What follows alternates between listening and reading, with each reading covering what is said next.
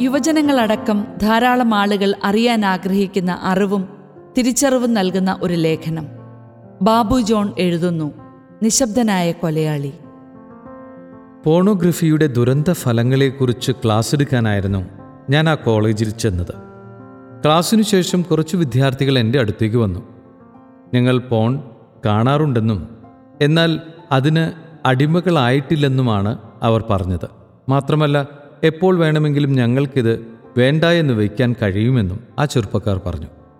സംസാരം തുടർന്നപ്പോൾ തങ്ങളുടെ പ്രവൃത്തിയെ സാധൂകരിക്കാനായി കൂടുതൽ വാദങ്ങൾ അവർ നിരത്തി. പോൺ ആസ്വദിക്കുന്നത് സമൂഹത്തിൽ സാധാരണമാണെന്നും സ്വയംഭോഗം എന്നത് തികച്ചും സ്വാഭാവികമാണെന്നും അവർ പറഞ്ഞു. ചുരുക്കത്തിൽ ഇതൊക്കെ എല്ലാവരും ചെയ്യുന്നതാണ് എന്നാണ് അവർ പറഞ്ഞു വച്ചത്. ബോറടി മാറ്റാനും മാനസിക സംഘർഷം കുറയ്ക്കാനും ഇവ സഹായിക്കുന്നുണ്ടെന്നും ചിലർ വാദിച്ചു. പോൺ എന്നത് പലരുടെയും വ്യക്തിപരമായ പ്രശ്നവും എല്ലാവരുടെയും സാംസ്കാരിക പ്രശ്നവുമാണ്. എന്നാൽ അതിന്റെ യഥാർത്ഥ ദോഷഫലങ്ങൾ അറിയാതെ പോകുന്നതോ അവഗണിക്കുന്നതോ ആണ് ഏറ്റവും വലിയ ദുരന്തമെന്ന് ഞാൻ വിചാരിക്കുന്നു. ഇന്നത്തെ തലമുറ അവർ അറിയാതെ തന്നെ അശ്ലീലതയുടെ വായു ശ്വസിക്കാൻ ഇടവരുകയാണ്.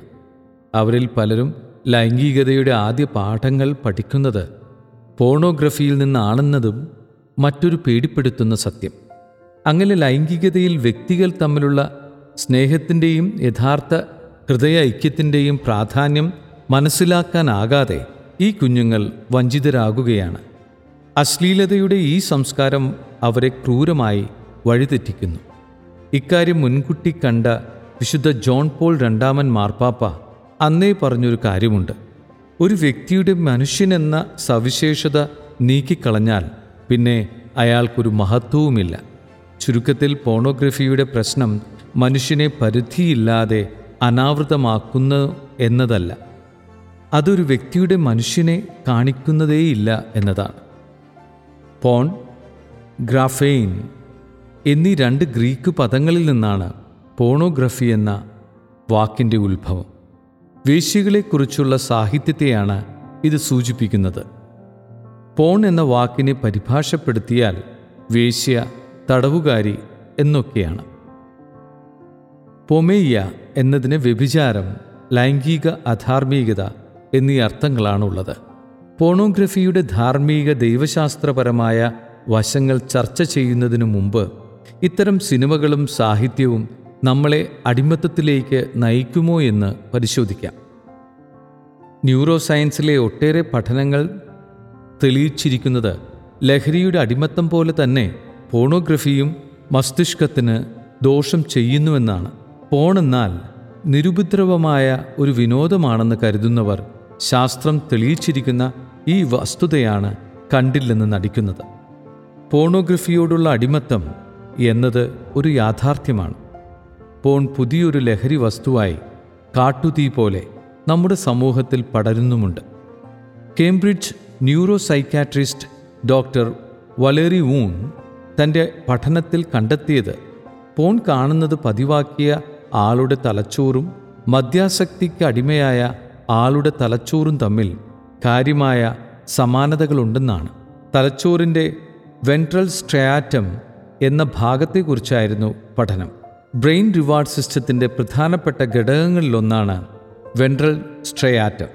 മുൻ അനുഭവത്തിന്റെ വെളിച്ചത്തിൽ ഏതെങ്കിലും ഒരു പ്രേരണ അല്ലെങ്കിൽ ഉദ്ദീപനത്തോട് വളരെ താല്പര്യത്തോടെ പ്രതികരിക്കാനും ആ അനുഭവം വീണ്ടും ലഭ്യമാക്കാനും ഇടവരുത്തുന്ന മസ്തിഷ്ക സംവിധാനമാണ് ബ്രെയിൻ റിവാർഡ് സിസ്റ്റം. മദ്യമോ മദ്യത്തിന്റെ ചിത്രമോ കണ്ടാൽ മദ്യത്തിന് അടിമയായ ഒരാളിലുണ്ടാകുന്ന തീവ്രമായ ആനന്ദത്തിന് കാരണം ആ ഭാഗത്തിന്റെ പ്രവർത്തനം തന്നെയാണ്.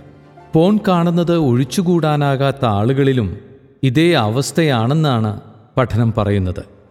അതായത് ഉദ്ദീപനം ആളിൽ ശക്തമായ ആസക്തി ജനിപ്പിക്കുകയും അതിന്റെ ഉപയോഗത്തിലേക്ക് നയിക്കുകയും ചെയ്യുന്നു. ചുരുക്കത്തിൽ പോൺ ശീലമാക്കിയവർ അതുമായി ബന്ധപ്പെട്ട ഏത് കാഴ്ചയോടും ഉയർന്ന സംവേദനക്ഷമതയുള്ളവരായിത്തീരും.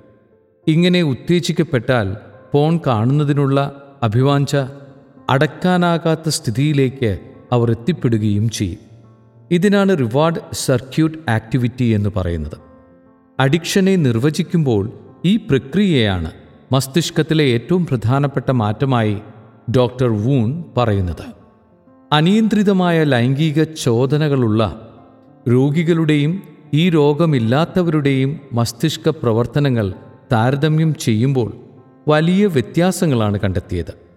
ലഹരിക്ക് അടിമപ്പെട്ടവരിൽ കാണുന്ന അതേ വ്യതിയാനങ്ങളാണ് ഇവരിലും കണ്ടതെന്ന് ഡോക്ടർ വൂൺ സാക്ഷ്യപ്പെടുത്തുന്നു.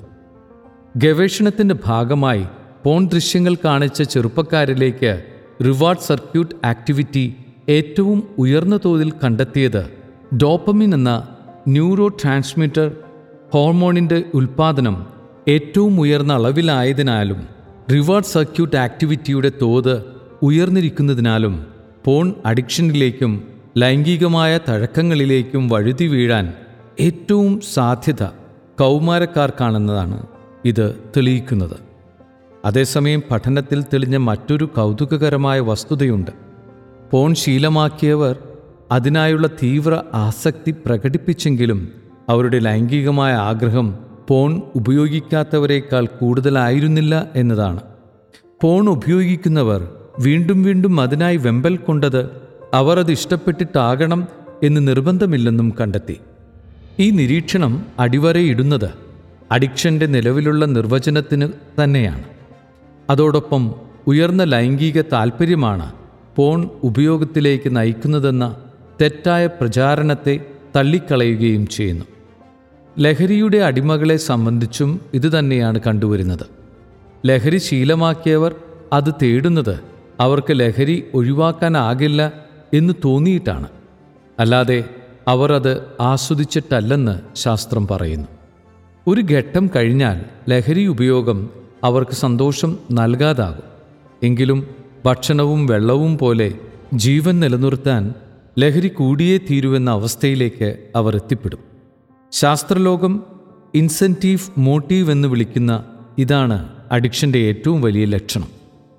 എന്തിനോടെങ്കിലും മടക്കാനാകാത്ത ആഗ്രഹം തോന്നുകയും അതിന്റെ ഉപയോഗത്തിൽ നിയന്ത്രണം നഷ്ടപ്പെടുകയും ദൂഷ്യവശങ്ങൾ അനുഭവിച്ചാലും അതിന്റെ ഉപയോഗം നിർത്താനാകാതെ വരികയും ചെയ്യുന്ന അവസ്ഥയെയാണ് അഡിക്ഷൻ എന്നതുകൊണ്ട് അർത്ഥമാക്കുന്നത്. ഇത് മസ്തിഷ്കത്തിന്റെ ഘടനയിൽ മാറ്റമുണ്ടാക്കുകയും ആനന്ദത്തെ തിരിച്ചറിയുന്ന രീതികളെ വ്യത്യാസപ്പെടുത്തുകയും ചെയ്യുന്നു. പോണോഗ്രഫി ഒരാളെ എങ്ങനെ അഡിക്ഷനിലേക്ക് നയിക്കുമെന്നത് മനസ്സിലാക്കാൻ ഡോപ്പോമിനെക്കുറിച്ച് മനസ്സിലാക്കുന്നത് വളരെ പ്രധാനമാണ്. നമ്മളെങ്ങനെ ആനന്ദത്തെ അനുഭവിക്കണമെന്നതിനെ നിയന്ത്രിക്കുന്നത് തലച്ചോറിലുള്ള ഡോപ്പമിൻ എന്ന രാസവസ്തുവാണ്. ഉത്തേജന പ്രക്രിയയിൽ ഇതിന്റെ പങ്ക് വളരെ വലുതാണ്. ആനന്ദമുണ്ടാക്കുന്ന സമയങ്ങളിലും സാഹചര്യങ്ങളിലും ഈ ന്യൂട്രോ ട്രാൻസ്മിറ്ററിന്റെ ഉൽപ്പാദനമുണ്ടാകും ഇതാണ് ഒരു വ്യക്തിയെ വീണ്ടും വീണ്ടും അതേ കാര്യം ആവർത്തിക്കാൻ പ്രേരിപ്പിക്കുന്നത്.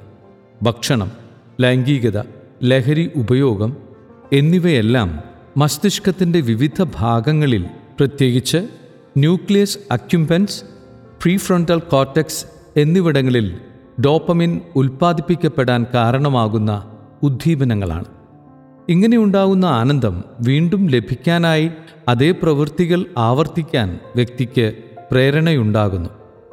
ലൈംഗിക ബന്ധത്തിന്റെ സമയത്തും പോണോഗ്രഫി കാണുമ്പോഴും മസ്തിഷ്ക ഭാഗങ്ങളിലേക്ക് ഡോപ്പമിൻ ശ്രവിക്കപ്പെടുന്നുണ്ട് അങ്ങനെയാണ് കാഴ്ചക്കാരൻ അതിലേക്ക് കൂടുതൽ ശ്രദ്ധിക്കുന്നതും അത് വേണമെന്ന ശക്തമായ ആഗ്രഹം അയാളിൽ ഉണ്ടാകുകയും ചെയ്യുന്നത്. എനിക്ക് ഇത് വേണം. ഇപ്പോൾ എനിക്ക് വേണ്ടത് ഇതുതന്നെയാണ് എന്ന ശക്തമായ അഭിവാഞ്ചയാണ് അയാളിൽ അപ്പോൾ ഉണ്ടാകുന്നത്. അടുത്ത തവണ കൂടുതൽ ലൈംഗിക സുഖത്തിനുള്ള പ്രേരണയുണ്ടാകുമ്പോൾ മസ്തിഷ്കത്തിൽ വീണ്ടും ഡോപ്പമിൻ ഉൽപ്പാദനമുണ്ടാകും കഴിഞ്ഞ തവണ എങ്ങനെയാണ് തനിക്ക് കൂടുതൽ ആനന്ദം ലഭിച്ചത് എന്ന് ഡോപ്പമിൻ ആ വ്യക്തിയെ ഓർമ്മിപ്പിക്കുകയും വീണ്ടും അവിടെ എത്തി അതേ ആനന്ദം അനുഭവിക്കാൻ നിർദ്ദേശം നൽകുകയും ചെയ്യും. അതേസമയം ഡോപ്പമിൻ ഉൽപ്പാദനത്തിലേക്ക് നയിക്കുന്ന മസ്തിഷ്കത്തിലെ ഉത്തേജക കേന്ദ്രങ്ങൾ അഥവാ ഡോപ്പമിൻ റിസപ്റ്റേഴ്സ് എളുപ്പത്തിൽ ദുർബലമാകാവുന്നതാണ്. തുടർച്ചയായുള്ള ഉത്തേജനങ്ങൾ അവയുടെ പ്രവർത്തനത്തെ ബാധിക്കുകയും പൂർണമായി ഇല്ലാതാക്കുകയോ ചെയ്തേക്കാം. അതിനാൽ ഡോപ്പമിൻ റിസപ്റ്റേഴ്സിനെ സംരക്ഷിക്കാനായി ഡൗൺ റെഗുലേഷൻ എന്നൊരു പ്രക്രിയയും നടക്കുന്നുണ്ട്. പോൺ ഉപയോഗം വർദ്ധിക്കുന്ന ആദ്യഘട്ടത്തിൽ ഒരാളുടെ മസ്തിഷ്കത്തിൽ ശ്രവിക്കപ്പെടുന്ന ഡോപ്പമിന്റെ അളവും വർദ്ധിക്കും. ഇങ്ങനെ അസാധാരണമായ അളവിലുള്ള ഡോപ്പമിൻ ഉൽപ്പാദനം മസ്തിഷ്കത്തിന് ദോഷമായേക്കാം. ഇതൊഴിവാക്കാൻ മസ്തിഷ്കം സ്വയം ചില പുനഃക്രമീകരണങ്ങൾ നടത്തി ഉയർന്ന അളവിലുള്ള ഡോപ്പമിനെയും താങ്ങാവുന്ന നിലയിലേക്കാക്കും. ന്യൂറോ പ്ലാസ്റ്റിസിറ്റി എന്ന കഴിവാണ് ഇതിന് സഹായിക്കുന്നത്. ഇതിനെ ടോളറൻസ് എന്ന് വിളിക്കും. ഈ പ്രക്രിയ തുടരുമ്പോഴാണ് മറ്റൊരു പ്രശ്നമുണ്ടാകുന്നത്. ഉൽപ്പാദിപ്പിക്കപ്പെടുന്ന ഡോപ്പമിന് ആദ്യ സമയങ്ങളിലുണ്ടായിരുന്ന അതേ അളവിൽ ആനന്ദം ഉളവാക്കാൻ കഴിയാതെ വരും. ഈ അവസ്ഥയിൽ ആസക്തി ശമിപ്പിക്കാനായി കൂടുതൽ ഉദ്ദീപനം വേണമെന്ന നിലയിലേക്ക് ഒരാൾ എത്തപ്പെടുന്നു.